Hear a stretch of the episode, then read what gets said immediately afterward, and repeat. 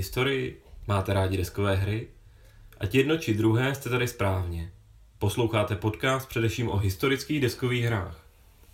I hned po dohrání, unavení a plní emocí vám budeme povídat o tom, co máme dnes dohráno. Vítejte při poslechu dalšího dílu Dohráno. Eh, dnes vám bude povídat já, Petr. A Martin. A dnes jsme dohráli strategickou hru o první světové válce s názvem Lamps are going out.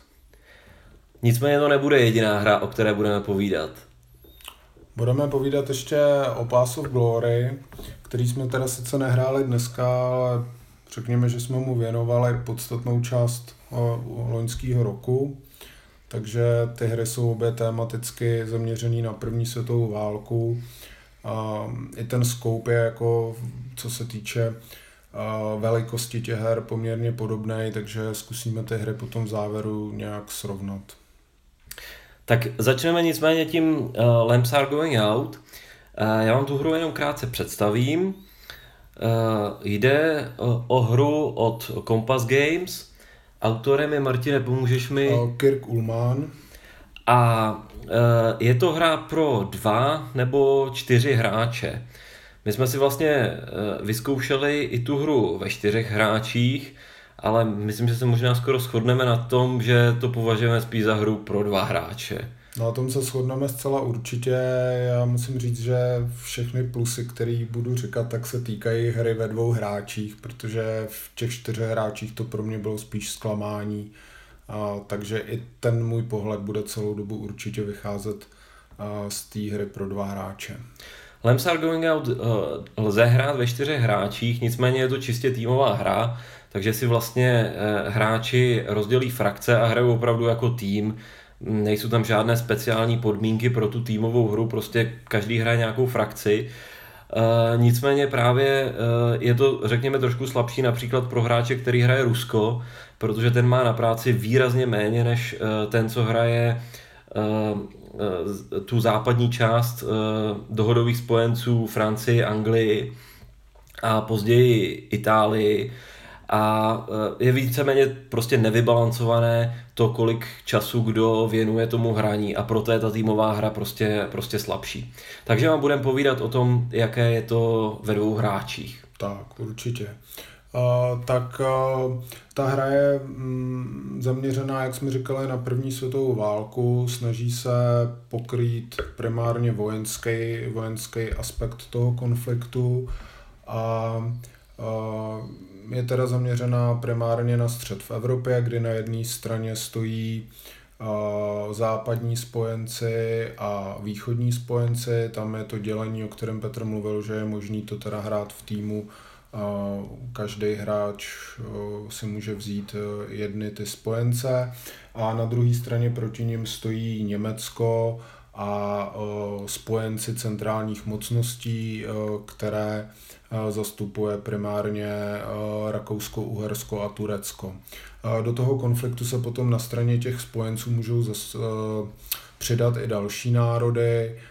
Na začátku je to třeba pro pro ty východní spojence Srbsko, který vlastně stál u začátku první světové války, vstoupit později do konfliktu může Itálie, Rumunsko, Bulharsko a samozřejmě Spojené státy.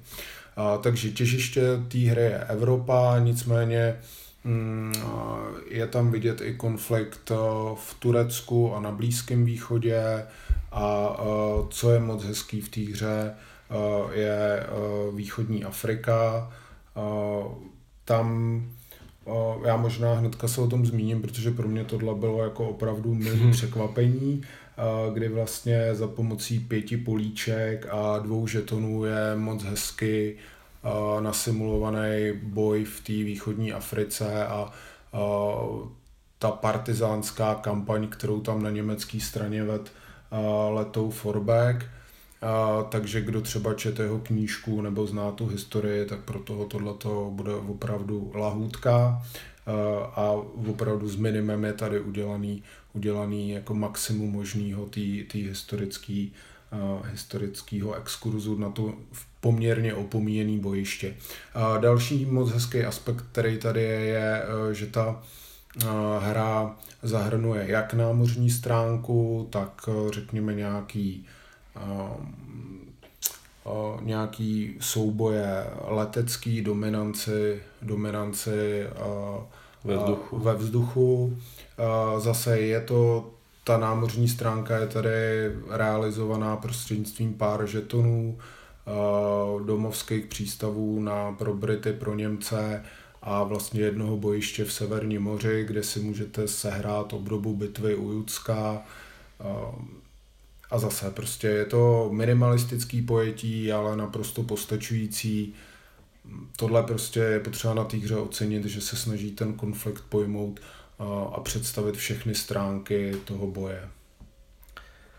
Ano, to je, eh, to je hrozně hezká věc.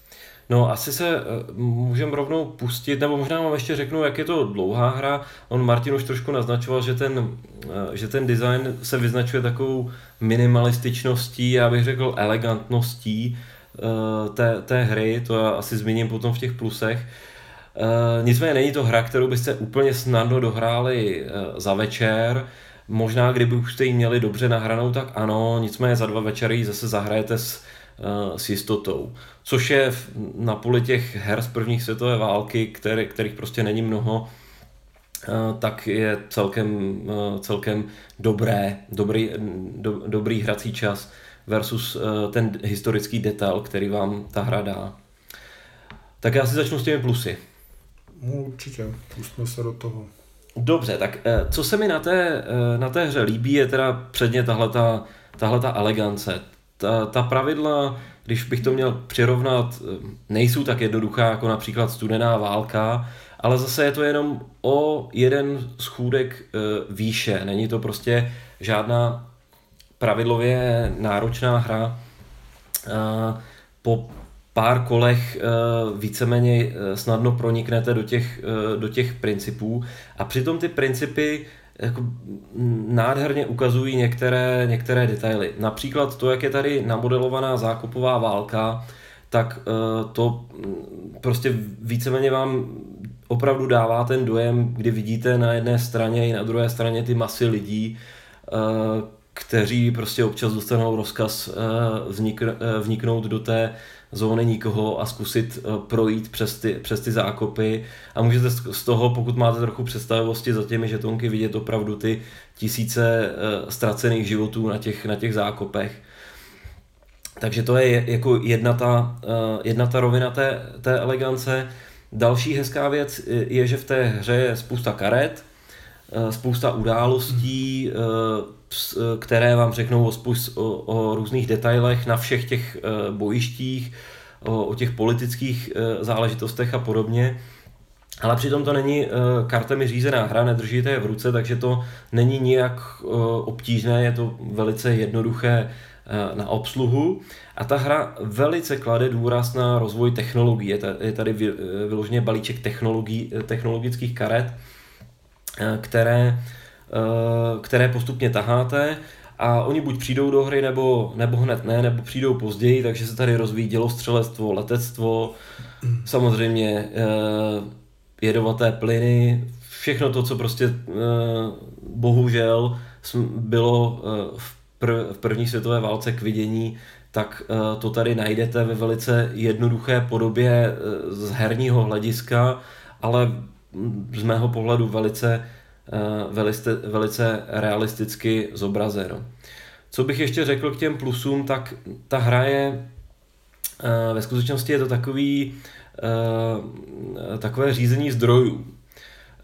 A je to hodně o tom zdrojů ve smyslu lidských zdrojů. Představte si prostě, kam ty armády pošlete. Vylodíte se na Gallipoli, nebo je radši budete používat na západní frontě, pošlete uh, pomoc uh, francouzům nebo Italům, nebo naopak uh, budete postupovat proti Turkům.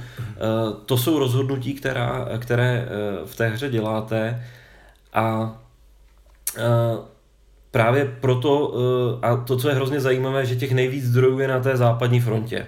Tam prostě úplně vidíte ty několika set kilometrové zákopy a na jedné straně ty masy lidí a na druhé straně ty masy lidí a vy si jenom říkáte, nemůžu nějaké z nich odvalet někam jinam a zkusit postoupit třeba v tom Turecku a podobně. Stejně tak Němoc si říká, nemůžu já poslat víc ještě do, do Ruska a tak, takže uh, je to takový zvláštní, uh, zvláštní resource management a uh, víceméně tenhle mechanismus hry vás nutí i k tomu, co se v té první světové válce dělo, že ty generálové prostě chtěli zvítězit, a když chtěli zvítězit, tak prostě posílali ty masy lidí a doufali v ten průlom a to přesně to samé tady děláte, děláte vy, protože vám to tady prostě, prostě dává smysl. Takže prostě ta, ta elegance toho, eh, toho designu, ta, ta, ta jednoduchost a přitom eh, ten, eh, ta podle mého názoru poměrně velká historická věrnost těchto těch věcí, to, je, to jsou pro mě ty, ty hlavní plusy téhle hry. A, tak eh, pod tu elegantnost toho designu, nebo hlavně možná přístupnost bych se určitě podepsal. A ta hra je opravdu jednoduchá na naučení a i během toho hraní v podstatě není moc potřeba koukat do pravidel, všechno je jasný a srozumitelný a to je určitě veliký plus.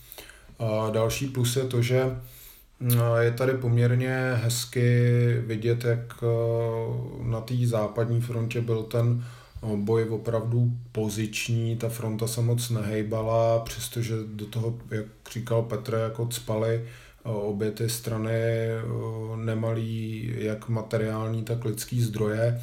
Naproti tomu ta fronta východní je zase velice pohyblivá, tam je velký území prostě toho Ruska, kde a Polska a podobně, kde prostě se ty armády hodně pohybují, tam se ani nedá moc držet nějaká frontová linie, takže to hezky jakoby simuluje obě ty stránky toho konfliktu, jak na tom východě, tak na tom západě. A veliký plus je to, co jsem říkal tady na začátku, je to na modelování takových těch drobných věcí, jako té východní Afriky, dominance v Severním moři, ponorkového boje, kde prostě jednoduchoučký pravidla, ale je to taková jako třešnička nebo spousta třešniček na dortu, který tu hru jako příjemně okoření. Takže to jsou asi za mě, za mě plusy a možná se můžeme vrhnout teďka na mínusy. já možná začnu rovnou. Já bych tam viděl jakoby dva takový hlavní nedostatky u té hry. První je trošičku daný tím designem, kdy ta hra možná ne úplně dobře ukazuje ten opotřebovávací způsob vedení války, kdy ona vede strašně hezky k historickým výsledkům. To je prostě potřeba ocenit, že ty historický, to, jak ta situace na té mapě vypadá, tak je poměrně historicky věrný. Nebo i když se dostanete do nějaký jako alternativní historie, mm-hmm. jako se nám třeba stalo prostě kdy francouzsko, spojená francouzsko-italská vojska prorazily v Alpách a dobili Vídeň, tak, tak pořád z toho máte takový dojem, když se na tu mapu díváte, že by to tak mohlo být, ale ten způsob, jakým se do něj, do, do, do, do té situace dostáváte, úplně jako historický není. A já tady hlavně narážím na to vedení toho boje, kdy ten boj je koncipovaný tak, že vlastně vás to nutí útočit, abyste zabránili v útoku proti hráči. Princip je takový, že zaútočíte, pokud se vám ten útok podaří, tak opotřebováváte svoje jednotky, ale opotřebováváte i jednotky protivníka. Ale na konci svýho tahu, pokud máte dostatek produkčních bodů, což třeba Němec jako má relativně s přehledem, tak si všechny svoje armády nebo většinu svých armád můžete z toho opotřebovaného stavu vrátit zpátky do boje schopného stavu a vlastně hlavní efekt toho vašeho útoku je, že jste opotřebovali, opotřebovali toho, toho protihráče. A paradoxně vy končíte ten svůj boj naprosto připraveni čelit případnému protiútoku, což jako není úplně historicky věrný, protože člověk by spíš očekával, že pokud se vrhnete do velkého útoku, tak a třeba i ten útok se vám podaří, prorazíte tu frontovou linii, tak právě skončíte vy jako ta, ta vyčerpaná strana, která se snadno stane potom terčem nějakého protiútoku. A to tady v té hře úplně vidět není. Takže jak říkám, jako dává to hezky historické výsledky, ale ten postup eh, může být pro někoho uh, možná až jako neskousnutelný. Hmm, uh, Já bych to, to možná... Toho bych se trošičku bál tady. Hmm. Jako pro mě to například zkousnutelné je, ale je fakt, že tady je prostě větší míra abstrakce. Prostě boje spočívají v tom, že otáčíte žetonky mezi fresh stranou a spend stranou a to, že tam vlastně umírají desetitisíce lidí, je něco, co si prostě pod tím musíte představit. Vy tady nevidíte ani kvantity těch armád, nevidíte tady například to, že eh, ruské armády jsou početně daleko větší, ale přitom jsou eh, z hlediska vojenských schopností daleko slabší. Jsou to prostě stejné žetonky a je to tady všechno jedna ku jedné a to, jak ty armády byly vycvičeny, eh, kolik jich bylo a to, že je obnovovali, to, že, to, že eh, přicházely nové, nové posily na frontu, to je tady strašně abstrahováno. Jo, to je, to je určitě tak a to je další věc, jako která, kterou jsem chtěl zmínit, že jako mm, věc, kterou je potřeba taky mm, se s ní nějakým způsobem srovnat, je to, že ty armády tady všech těch frakcí jsou stejně silné. To znamená, že třeba rumunská armáda je stejně silná jako německá armáda, nebo i ruská armáda je stejně silná jako německá armáda ten designer té hry to v nějakém jako závěrečném slovu v pravidlech vysvětluje určitě tou abstrakcí a to, že je potřeba si představit pod tím žetonem, že neodpovídá třeba stejnému množství, množství vojáků, takže ty německý žetony, ta armáda, která se zatím skovává, má třeba podstatně menší počet mužů než, než odpovídající ruská, ruská armáda, ale jako implicitně to tady nějak jakoby není vidět. Není vidět, že ty německé armády byly podstatně lépe vycvičený nebo určitě v těch úvodních úvodních fázích toho boje, ještě než vlastně se dostali na tu frontu jako čerství neskušený rekruti, jsou tady nějaké karty, zase aby jsme nebyli příliš kritický, který tohle se snaží jakoby simulovat. Mají tady třeba Němci mají uh, speciální tady uh, svoje Stostrupen, což jsou, což jsou jednotky určené pro boj v zákopech, takže zase jakoby nějaký modifikátory um, tady jsou, ale um, klasický hráč který se zaměřuje na wargamy v tom klasickém pojetí, tak tady tím by mohl být trošičku jako zaskočený nebo zklamaný, hmm. že vlastně na těch žetonkách nejsou žádný čísla, nejsou tam žádný modifikátory, nic. Jo. Hmm, hmm. Jo.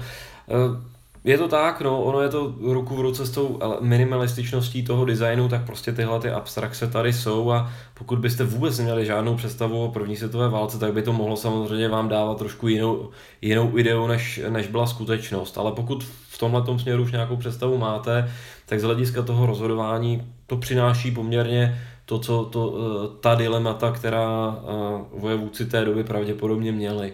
Jo, určitě. Jako tohle, po tohle bych zase se podepsal, prostě souhlasím s tím, že uh, jako ta hra působí jako velice, velice věrným dojmem, uh, pokud teda jako mm, překousnete nějaký ty detaily jakoby v tom postupu.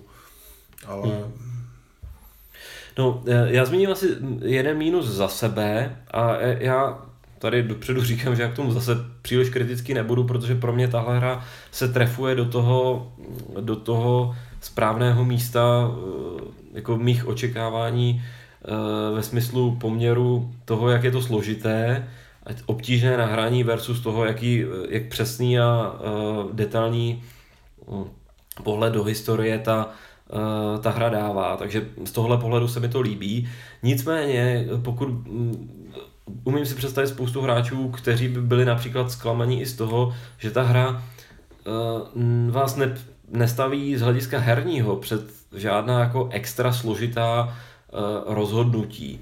V tom smyslu, že uh, jako na první pohled toho v té hře zas až tak moc nevymyslíte, když to řeknu jednoduše. Můžete mít skoro pocit, že se to hraje samo a že prostě tady se vám nedaří, tak to příští skolo zkusím znova, teda příští čtvrtletí vlastně z pohledu toho časového měřítka té hry.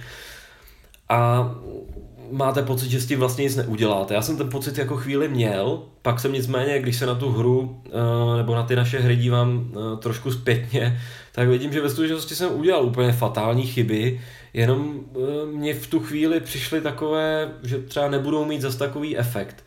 Že prostě hm, tady opravdu chybičku uděláte velice snadno, v tom smyslu, že si myslíte, že když postoupíte někam, tak vám to pomůže a ono vám to po- pomoct nemusí můžete udělat chybičku v tom, že vyčerpáte zdroje někde jinde, že postupujete příliš rychle a díky tomu vám chybí eh, vlastně ty vojenské zdroje na úplně jiné frontě a podobně. A to prostě není moc intuitivní a nevypadá to tak hráčsky.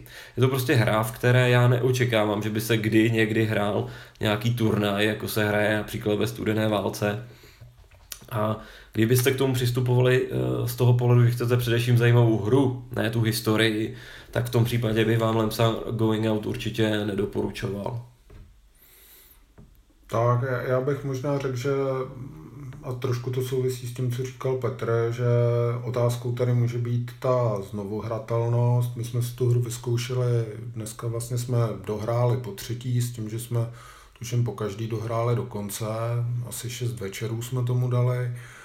Takže mm, a myslím si, že jsme se tu hru jako pěkně zahráli, možná malinko jako ohráli. Není to určitě, že by byla jako po těch třech zahráních jako vyčerpaná. To, ještě ne. To v žádném případě, ale přesně díky té nízké komplexitě jako to je hra, kterou se asi relativně snadno naučíte a po pár zahráních už tam možná nebude jako tolik co objevovat. Hmm, hmm, jo, hmm. a, a vlastně uh, to, to, to, že se ta hra bude ubírat jiným směrem, nebude ani tak daný tím, že budete zkoušet jiný herní strategie, ale tím, že prostě hold vám jednou bude víc přát štěstí, jednou zase méně. Ale těch strategií je tady Eh, v porovnání třeba s Pass of Glory, o kterých budeme mluvit později, určitě míň. Jo, takže to bych jako taky možná trošičku viděl jako, jako, jako negativum, ale zase záleží to jako mm, jaká jste cílová skupina, protože prostě pokud hledáte jednoduchou, elegantní, uh, válečnou, primárně válečnou hru zaměřenou na první světovou válku, tak asi přístupnější hru nenajdete dneska. Mm, mm, mm. Tak se asi pojďme pustit do toho, do toho of Glory. Pak si to schrneme na závěr. Tak, já jsem myslel, že to chceš ještě trošku vychválit, ale tak to vychválíš na konci. Já to si vychválím až úplně, úplně a, na konci. Tak jo, tak pojďme na Pass of Glory. A, takže Pass of, oproti tom, těm Lampsar Going Out, což je v podstatě jako, nemůžeme úplně říct novinka, ale, ale skoro no, novinka, je to, je to stará půl hra. roku stará hra, tak Pass of Glory je vlastně veterán, který už se dneska dočkal, nevím jestli třetího, myslím, že čtvrtýho, čtvrtýho vydání. Je to hra od Tejda Racera a je to v podstatě klasická card-driven hra, zase teda zaměřená na první světovou válku, odehrává se to na point-to-point mapě, což je taky možná jako rozdíl oproti lampám, který to jsme neřekli, jako mají klasickou jako regionální mapu. takže, takže tady je to opravdu klasický CDG takového toho starého starého ražení, jak, jak se ty hry váleční designovali někdy před 20 lety. Je to hra určená jenom pro dva hráče. Jedna strana hraje centrální mocnosti a všechny jejich spojence, druhá strana hraje dohodu a všechny spojence. V té hře mm, zase samozřejmě těžiště toho konfliktu je Evropa a Rusko a Turecko, část, část arabského regionu sousedícího s Tureckem. Je tam ta, třeba ta východní Afrika tady v pásu v Glory v podstatě zahrnutá není, není vůbec. Hmm. Já bych doplnil zase kolem těch věcí, z hlediska herní doby je to určitě hra delší než, než Lamps Out, pokud ji zvládnete dohrát do konce, tomu se asi dostaneme, proč by se vám to taky nemuselo stát. Takže počítejte s tím, že to opravdu zabere více večerů. My jsme nakonec skončili vlastně s Martinem tomu, že nám to nejvíc vyhovovalo hrát po e-mailu. Hrát to tahově, opravdu si na to dát čas a hrát to, hrát to pomalu další dobu a asi nás to bavilo nejvíc touhletou formou. Jinak tomu prostě musíte věnovat nějak, nějak, nějaký delší, delší čas. Zmínil bych i to, že ta hra je velice slavná, jako kdyby, když se podíváte na Board Game Geek, tak ji najdete eh, vysoce hodnocenou. Je to opravdu celosvětově jedna z, nejvíc, eh, z nejvýše hodnocených CDG, a což se možná váže na to, že ta hra je z hlediska eh, jako pohledu jako hry, když od, odprostíme od toho, od toho, že je to historická simulace, tak je to náročná hra. Je to náročná hra na hraní, je to náročnější než na pravidla určitě, když zase srovnáváme s Lens Are Going Out, ale zase to není něco, co bys, do čeho byste nepronikli, ale eh, prostě zabere to o maličko, o maličko déle, do pravidel se podívat, budete dívat o maličko častěji, zejména z toho, že tam více různých výjimek a eh, specifik pro různé regiony a pro různé eh, situace. Ale ta hra, já bych ji řadil do kategorie takových těch brainburnerů takových těch her, kde prostě se na, nad svým tahem opravdu zapotíte a budete přemýšlet, jak neudělat chybu nebo jak využijte situace a opravdu toho soupeře přechytrači, tak to, to, tam, to tam prostě je. A nakonec to ve finále stejně zahrajete s největší pravděpodobností špatně. A je to pravda, ta hra prostě e, v tomhle tom je, je, je jako těžká a neodpouští e, žádný chyby. To je potřeba si říct, je to prostě hra dlouhá, ale dost často, pokud ji nebudete mít nahranou a váš spoluhráč nebude mít nahranou, tak naopak to může být hra jako poměrně krátká, což jako s tím máme taky své zkušenosti. A možná ještě jako se vraťme k tomu, jak se to hraje. Petr říkal, že ta komplexita je mnohem větší. A je to daný primárně tím, že je to teda card driven hra, držíte v ruce karty, který postupně hrajete a tu kartu vlastně jde zahrát čtyřma možnýma způsobama.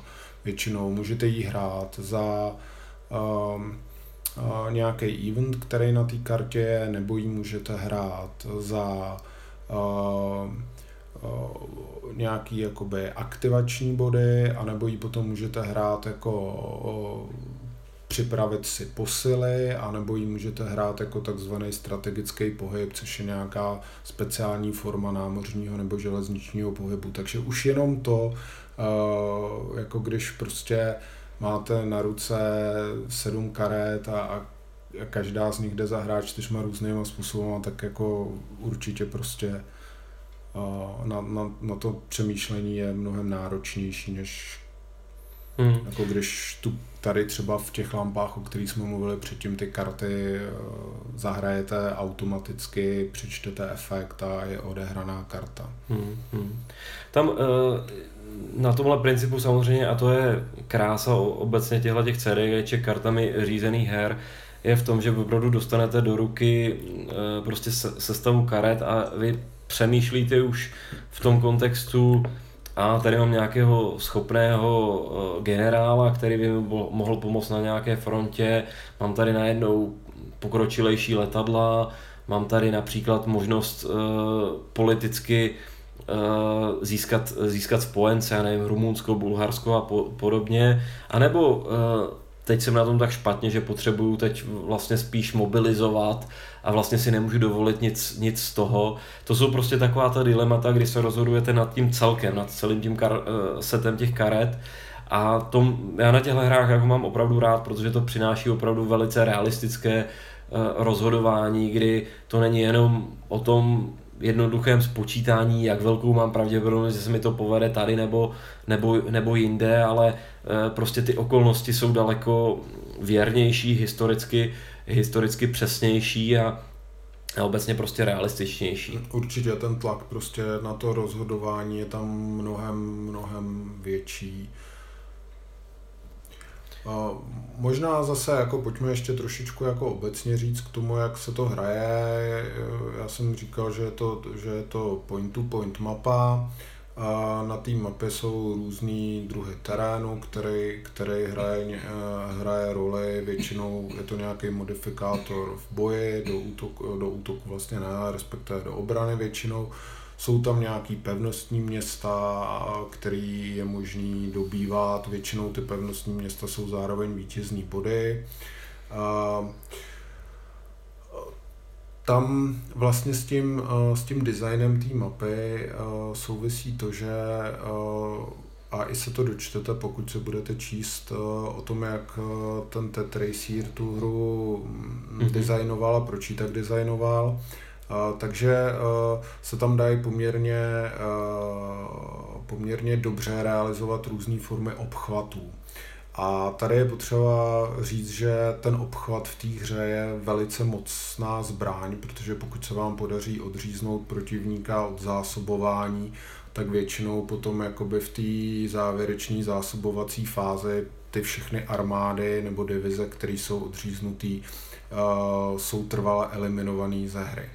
Uh, možná je to až moc jakoby přísný, protože v historii by tam samozřejmě ta armáda nějakou dobu jako asi přežívá, ale uh, právě ten designer sám jako hovoří o tom, že v době té první světové války obzvlášť na začátku ty generálové byli velice posedlí tím, tím nenechat se odříznout to, toho zásobování, hmm. za každou cenu mít krytý ty zásobovací linie, i proto se třeba do jisté míry zastavil ten prvotní německý postup přes Belgii do Francie, kdy prostě nepostupovali dál, protože zprávy se báli toho odříznutí. A, takže z toho pohledu je to v té hře jako velice mocná zbraň. A to je to, co když jsme tady říkali, že je to sice dlouhá hra, ale může skončit velice rychle tak jsme právě naráželi na tohle, protože ty obchvaty kolikrát znamenají v podstatě konec té hry. Pokud se podaří jako velký obchvat, tak e, se z toho ten protihráč už velice těžko zpamatovává a je to trošku věc, na kterou ty začátečnické hry nebo hry začátečníků doplácej, protože je to prostě těžký. Musíte mít tu hru nahranou, a uh, vědět zhruba, co si můžete dovolit a uh, naopak, jako, kde vás může ten nepřítel ohrozit. Hmm, hmm. No já už skoro bych to chtěl hodnotit, ale pojďme se si dát zase plusy, mínusy. Uh, já začnu asi a k některým těm věcem, co jsme zmínili, se asi přitom vrátím. Tak plusy pro mě Pass of Glory. Ta ta hra je určitě daleko víc uh, hra, prostě přináší daleko větší výzvu a to je uh, za mě, za mě jednoznačný plus. A prostě to, co vlastně uh, budu o tom asi mluvit i ještě jednou v těch mínusech, ale hm, možná se můžete teď divit, proč jsme tady mluvíme o nějakých obchvatech a když jsme mluvili o Lampsar Going Out, tak jsme nic takového nezmiňovali. Ne, že by to v té minulé hře nebylo možné, ale Prostě představte si, že v, v Lemsar Going Out je jedno políčko například celé Čechy, nebo celé Maďarsko, nebo Rakousko je rozděleno řekněme na dvě políčka a podobně. Kdežto eh, v Pass of Glory, o které se bavíme teď, tak je daleko větší detail. Tam se opravdu bavíme o, o význačných pevnostech, eh, Verden a podobně. Eh, bavíme se o význačných městech a prostě ta hra je nejenom strategická, ale do, do jisté míry i taktická, protože se opravdu pohybujete na té mapě a děláte tyhle ty různé manévry. Což přináší teda ten plus, že je to prostě daleko uh, jakoby zajímavější hra z toho hráčského pohledu. Pro někoho může být i plus to, že má tudíž jakoby vhled daleko víc do, té, do, té, do těch skutečných pohybů těch armád, které, tam můžete, můžete vidět. Uh, a jako plus by vypíchnul i to, to pravidlo o, těch, o tom o, o odříznutí potenciálním těch zásobovacích linií, to opravdu u vás vytvoří jakoby paranoju. To prostě ta hra udělá naprosto s jistotou, jakmile si ty pravidla načtete, zkusíte chvíli hýbat těmi žetonky, tak pochopíte, že opravdu se nejvíce bojíte toho, aby vás ten soupeř neodříznul. A z tohohle pohledu, pokud opravdu tohle byl nejvýznačnější pocit těch generálů, tak, tak e, tady jako ten pocit bude, bude velice přesný, takže to já bych taky hodnotil dost pozitivně. Tak za mě plus je určitě souhlasím s tím, že to jako je hra. Pro mě je to hra velkým, s velkým H, pokud jako možná ne úplně nejoblíbenější hra, ale, ale třeba s Empire of the Sun jsou to pro mě prostě top, top hry. Mm. Uh, je to prostě výzva to hrát a uh, to rozhodování, o kterém jsme tady mluvili, že jako opravdu cítíte ten tlak a, a tu tíhu té situace, tak, tak v té hře, v té hře je krásně vidět. Um, je to jakoby hezký na té hře je ta míra toho historického detailu, který je daný těma kartama událostí, kterých je tam opravdu jako velké, velké množství. Navíc jsou i rozdělený vlastně do třech fází, eh, do třech eh, fází jakoby eh, fází té války. Té války a podle toho si stavíte ten balíček. Na začátku máte nějakou ranou mobilizaci, pak máte postupně se, pokud vlastně ten svůj národ tlačí, nebo tu svoji frakci tlačíte vepředu v tom válečném úsilí, což zase jako je věc, kterou, abyste udělali, tak se musíte něčeho vzdát, což je zase samozřejmě dilema, tak se dostanete do nějaké jako vrcholné uh, mobilizace, kdy do toho balíčku dostáváte mnohem silnější karty a tak dále, takže takže uh, prostě ten historický aspekt, ty události jsou tam moc hezky, moc hezky namodelovaný. Mm, jako i ty boje, prostě, který, který se tam odehrávají, obléhání, dobývání těch pevnostních měst. Je to prostě v, tom, v tomhle třeba v porovnání s těma lampama je to mnohem, mnohem víc wargame. Hmm, hmm. A je tam třeba daleko jako hmot, hmatatelnější to opotřebení těch armád. Jo. No. To, to, o čem jsme se bavili, že tam je, eh, tam je eh, v Lamps Argonaut je vysoká abstrakce toho, si musíte představit, že se tam opravdu ty, ti lidé umírají, protože žetonky vás mapy ne, neodcházejí tak eh, tady to jako vidíte daleko, daleko víc, daleko hmotněji. Jo, to určitě a asi se k tomu ještě pak vrátíme, až to budeme ty dvě hry detailně srovnávat, nebo víc srovnávat. Možná pojďme jako teďka na mínusy, který, e, který u té hry jsou, tak určitě je to prostě to, co na jedné straně jako jsme vyzvihovali jako plus tu, komple, tu komplexitu a to, jak jako velká hra to je, tak to zároveň je to mínus, protože prostě e, ta hra není úplně jednoduše, jednoduše přístupná. Trošičku je na tom jako vidět i Eh, ten starý design. Dneska jako si troufnu říct, že kdyby jako si teď sednul ke stolu a začal to designovat dneska znova, tak by možná ta hra jako vypadala trošičku jinak. Uh, protože některé ty mechaniky možná jsou uh, těžkopádnější. Hlavně to, co Petr zmínil v začátku, když jsme se bavili o těch pravidlech, tak je tam spousta výjimek. Jsou to jako drobné výjimky, které se týkají třeba převážně mm, toho Turecka a Ázie nebo nějakých eh, raných fází té války. A jsou to věci, které pokud tu hru jako nehrajete, mm, nehrajete pravidelně, tak furt budete listovat v pravidlech, anebo na ně zapomenete. Jo? Mm. Takže to je uh, určitě pro mě jako uh, trošičku mínus. Chce na tohle být připravený ideálně prostě, i když v pravidlech jsou ty výjimky jako relativně schrnutý, tak ideálně prostě si stáhnout z Geeku nějaký jako dodatečný materiály, protože to je, to je, to je těžký jako udržet, udržet všechno v hlavě. Hmm, hmm.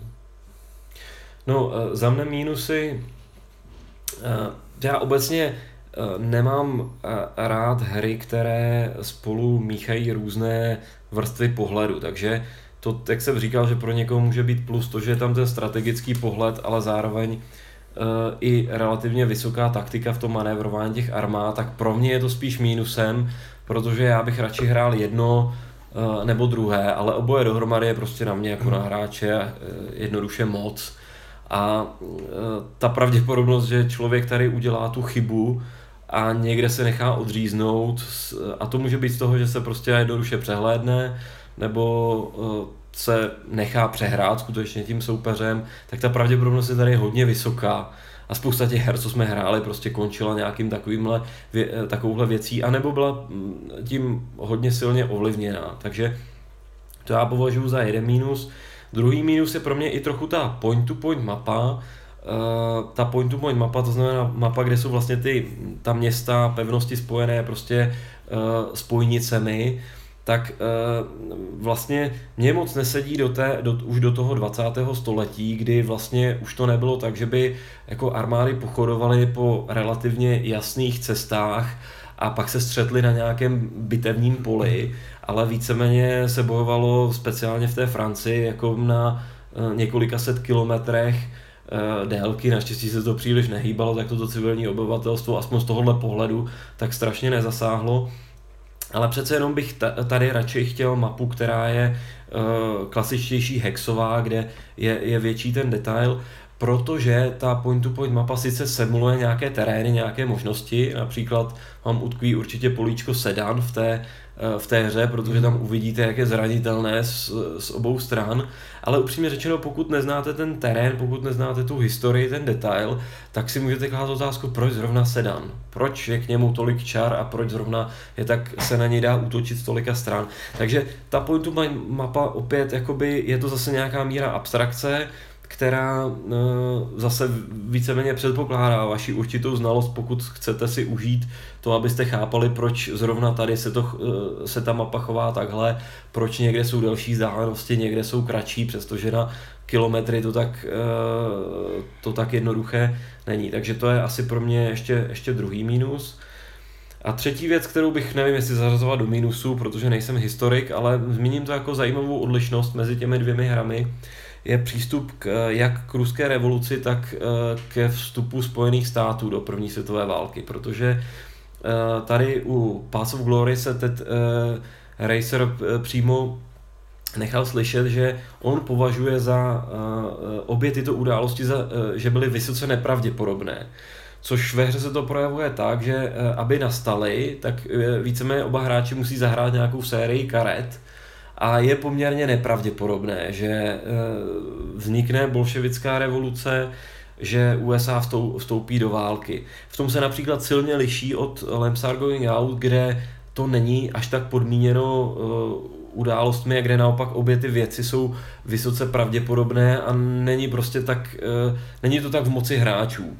Jo, v moci hráčů je tak, jak se řekněme Němec bude chovat se svými ponorkami, jestli bude dodržovat hákské konvence nebo nikoli. Ale uh, ta pravděpodobnost, že do toho USA vstoupí, a to je dost významná věc samozřejmě v obou hrách, tak uh, je, uh, je, je tam významná v Pass of Glory. Se to nutně stát nemusí, pokud to prostě oba hráči nebudou chtít. Oni mají nějaké motivace to chtít, mají motivace ty karty zahrát, ale pokud systematicky hm, to, se, toho, se tomu budou chtít zabránit, tak, to, tak tomu zabrání. Tak, to je určitě pravda.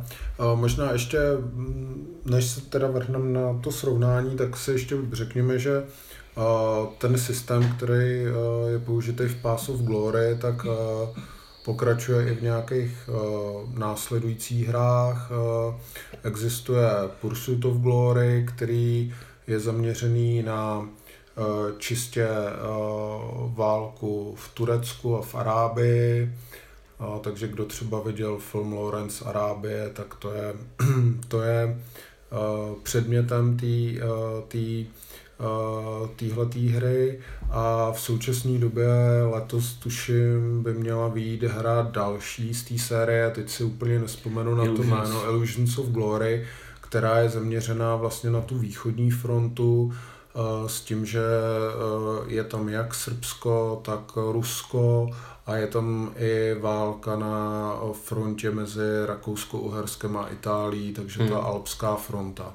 Jo, myslím si, že ta alpská fronta zrovna je tam jako nějaký mini scénář a, a jde hrát samostatně, takže i ten jakoby úspěch té série jako podnítil, nebo úspěch toho pásu Glory vlastně podnítil vznik nějaký série her zaměřený na tu první světovou válku, která používá stejné pravidla a, a takže... Hmm, hmm.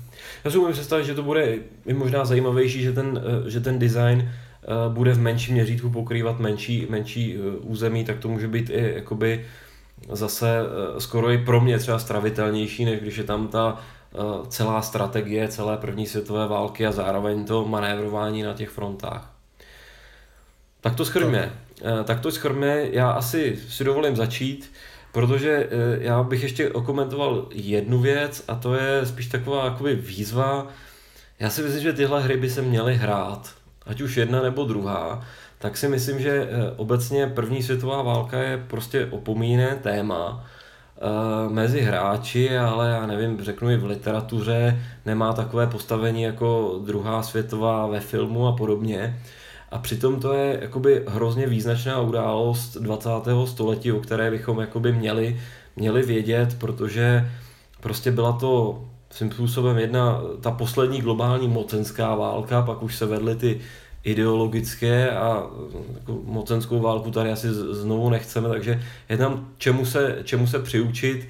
Je to válka, která vlastně e, připravila prostředí pro to, aby vzniklo Československo, připravila scénu pro druhou světovou válku, která připravila scénu pro studenou válku a například to, co se dělo vlastně v tom Turecku, eh, to, co se dělo v tom arabském světě, tak výsledky toho sklízíme taky, taky dodnes. Takže podle mě to je hrozně význačná událost a já prostě si myslím, že tohle by mělo přijít na, na stůl, ať jedna či druhá eh, hra, protože to prostě stojí za to tohleto, tohleto vidět a vyzkoušet, vyzkoušet si to.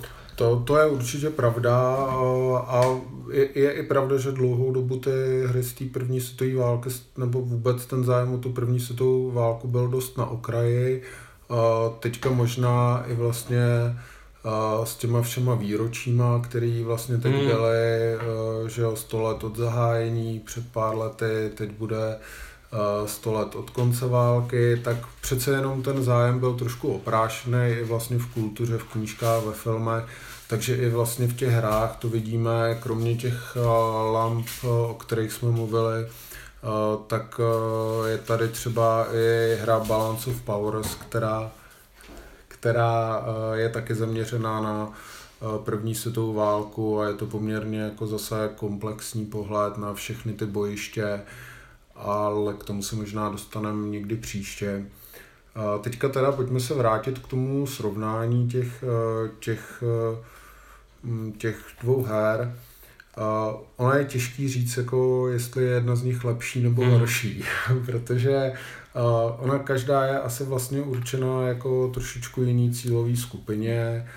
Uh, je to prostě tak, že pro mě lampy jsou jako přístupná hra, která, kterou si můžou zkusit i, i uh, začínající hráči a uh, prostě budou z toho mít jako nějaký herní zážitek, určitě velký. Zatímco prostě ty Pass of Glory, Pass of Glory je velice komplexní hra, spíš pro zkušený hráče, který s tou hrou budou mít uh, trpělivost a budou jí ochotní věnovat ten čas a uh, pořádně si ji určitě neužijou na první zahrání a asi ani na druhý ne. Jo, takže to je pro mě to ten zásadní rozdíl mezi těma dvouma hrama, je ta přístupnost a ta cílová skupina, pro koho jsou určený, jinak pro mě jsou to obě jako v podstatě moc hezký hry. Hmm. Hmm. Já k tomu téměř nemám to dodat. Já, já to vidím stejně. Na mém stole asi se budou vyskytovat Lamps are going out uh, opakovaně, protože i tam pořád mám pocit, že tam je spousta věcí, co nabídnout, co, co zkoušet. Uh, Pass of Glory přece jenom zabírá opravdu hodně času a myslím si, že budou spíš pro hráče, kteří to budou chtít hrát i jakoby soutěžně, že jakoby hledat v tom ten, mm, to soupeření a tam mají obrovskou hloubku, kterou, kterou mohou objevovat, takže pokud prostě tomu budete chtít věnovat hodně času, opakované hraní, tak se klidně puste do Pass of Glory. Jako obě dvě ty hry vám řeknou hodně, podle mého názoru, o první světové válce a to za to stojí a jenom si řekněte, který typ hráče jste a podle toho podle toho si vyberte, do které se chcete pustit. Určitě, to je pravda. Obě ty hry prostě ve vás určitě podnítí zájem o spoustu událostí historických z té první světové války. Obě, obě mají co nabídnout. No a než se s vámi rozloučíme, tak možná zmíním, že asi od nás uslyšíte brzo nějaký další podcast o, na nějaké další hru, která možná bude taky z první světové války. A to se nechte překvapit. To se nechte překvapit. Takže děkujeme za poslech a přejeme dobrou noc. Dobrou noc.